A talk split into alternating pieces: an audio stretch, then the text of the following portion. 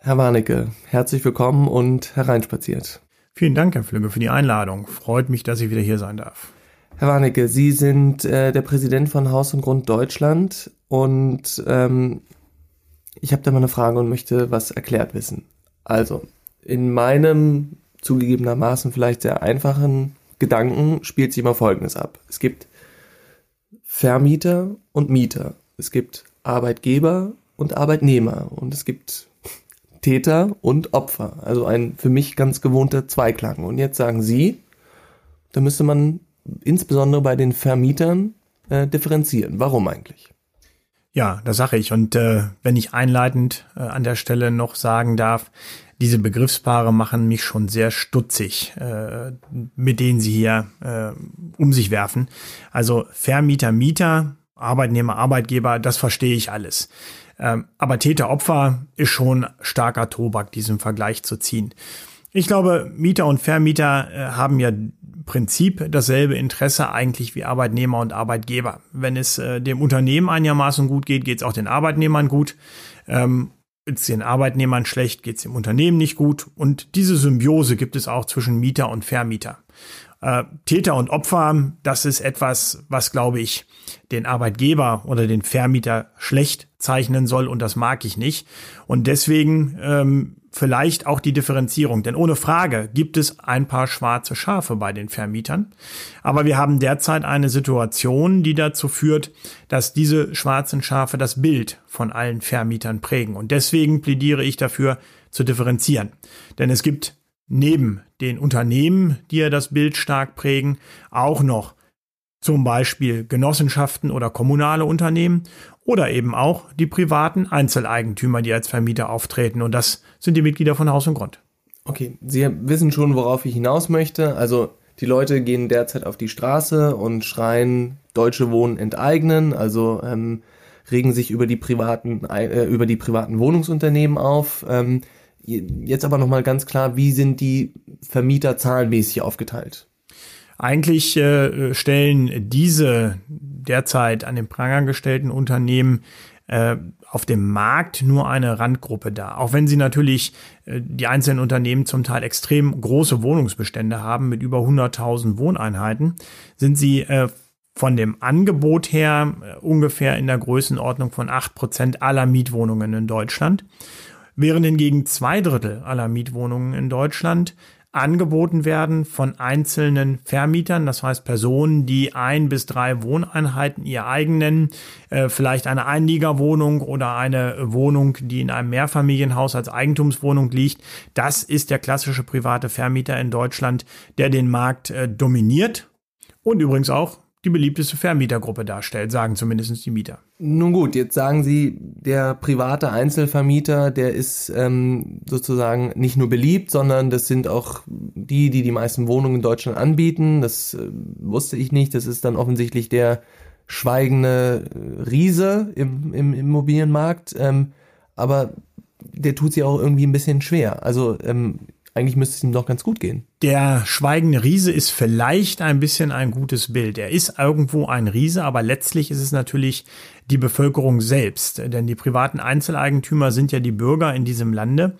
Und äh, ich glaube, die Bürger in diesem Lande, das zeigt ja jetzt auch die Corona-Pandemie, sind doch äh, sehr engagiert und geben sich alle Mühe, äh, in diesem Land äh, alles am Laufen zu halten. Und so sind auch die privaten Vermieter unterwegs, die ja nicht den Hauptberuf Vermieter haben, sondern die zum Beispiel als Altersvorsorge, weil sie als Handwerker beispielsweise nicht in der deutschen Rentenversicherung organisiert sind, darauf angewiesen sind, eine Altersvorsorge zu bilden. Und diese Menschen äh, engagieren sich, sie engagieren sich für ihre Immobilie und für ihre Mieter, aber sie rennen nicht auf die Straße und protestieren laut.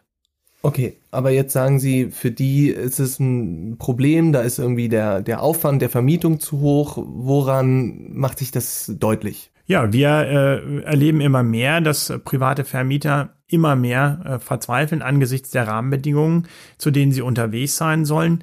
Ähm, und das ist auch geprägt dadurch, dass das Bild, äh, was ich eingangs erwähnte, vom Vermieter in der Politik und in den Medien derart negativ gezeichnet wird, dass sich eigentlich niemand äh, gerne zu der Gruppe der Vermietenden äh, bekennt. Denn äh, das scheint ja, zumindest wenn man den öffentlichen Darstellungen glaubt, eine Täter, ganz sind die Täter. eine, genau, eine bösartige Tätergruppe zu sein. Das glaube ich eben nicht. Ähm, das sind Menschen, die ihr Geld äh, nicht für eine Kreuzfahrt ausgeben oder die nächste Asienreise, sondern es solide investieren wollen, die mit den Immobilien, die sie haben, die kleineren Städte, Dörfer, Gemeinden in Deutschland prägen, diesen ein Gesicht geben und die vor allen Dingen vielen anderen Menschen Wohnraum geben. Und deswegen glaube ich, das ist eigentlich eine Gruppe, die man fördern, unterstützen sollte und denen man keine Steine in den Weg legen sollte.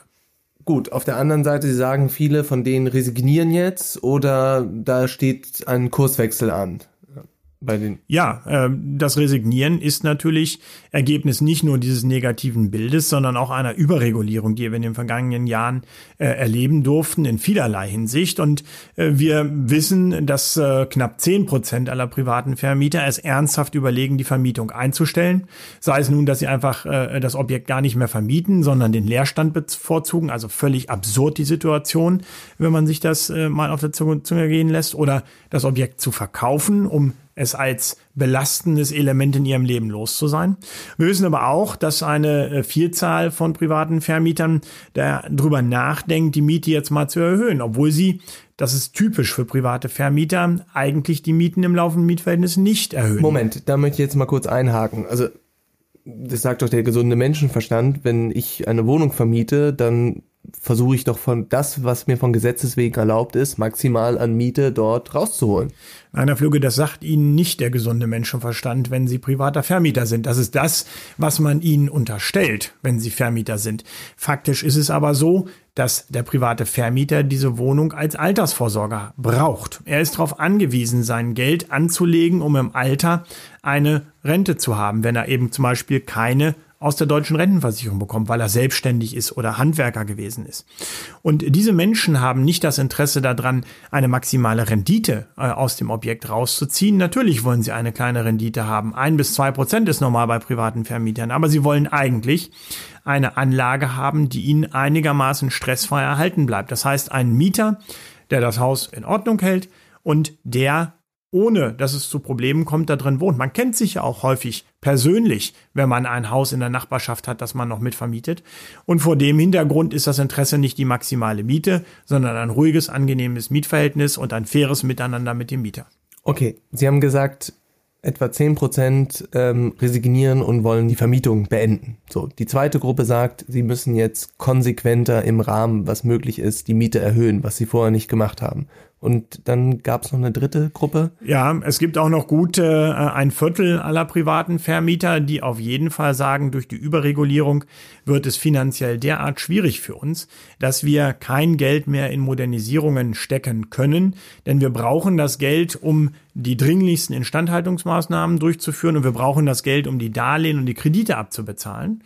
Ähm, das bedeutet jetzt, dass die Modernisierung im Gebäudebestand nicht vorankommt und damit werden zwei ganz elementare gesellschaftliche Anliegen eingebremst. Nämlich zum einen die äh, energetische Modernisierung des Gebäudebestandes, um die Klimaziele 2050 zu erreichen. Und zum anderen der altersgerechte Umbau des Gebäudebestandes, um der immer älter werdenden Gesellschaft Rechnung zu tragen und es den Menschen zu ermöglichen, in ihren Wohnungen zu bleiben.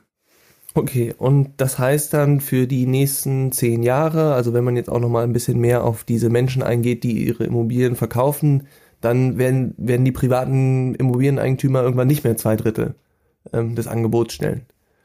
Was wir äh, sehen werden, ist natürlich, dass das Mietwohnungsangebot kleiner wird. Wir erleben das ja äh, in so äh, ganz harschen Märkten wie in Berlin, dass das Angebot an Mietwohnungen stark zurückgegangen ist, weil die Wohnungen nicht mehr vermietet werden, sondern verkauft werden. Das heißt, es wird auch in Zukunft private Eigentümer geben, die werden die Wohnungen allerdings selbst nutzen aber sie werden nicht mehr zur Vermietung angeboten. Und überall dort, wo wir Mehrfamilienhäuser haben, dort wird verkauft und da wird es noch dramatischer für die Mieter, denn äh, diese Objekte werden im Regelfall nicht mehr gekauft von jemand, der mit der Miete eine gewisse Rendite machen möchte, sondern von Personen, die ihr Kapital parken wollen. Also von Fondsgesellschaften, von Aktiengesellschaften, von Pensionsfonds. Die investieren in der Hoffnung, dass sie ihr Geld in einem sicheren Land ohne große Strafzinsen unterbringen können und in ein paar Jahren vielleicht mit einem kleinen Aufschlag weiterverkaufen können.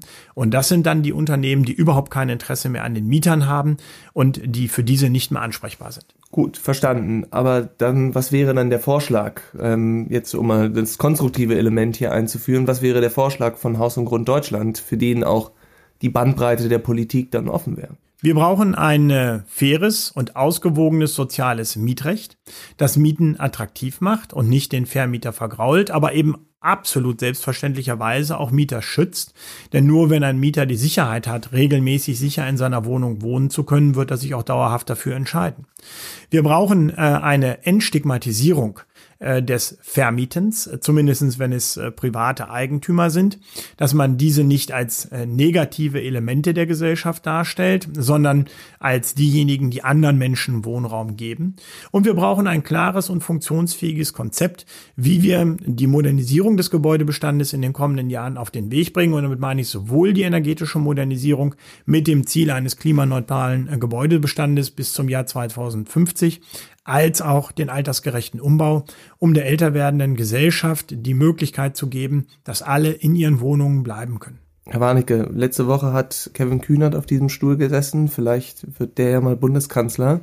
Und ähm, vielleicht lassen wir unseren Sprechzettel hier und dann wird er die nächste Woche bei der Aufnahme seines Podcasts lesen und sich daran erinnern. Wäre das eine Möglichkeit? Das wäre eine Möglichkeit. Ich habe Herrn Kühnert als sehr wissbegierigen, wissbegierigen äh, äh, Diskussionspartner kennengelernt.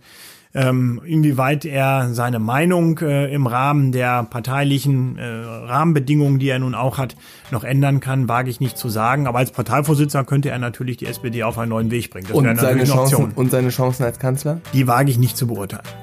Vielen Dank, Herr Warnecke. Ich danke Ihnen, Herr Flügge.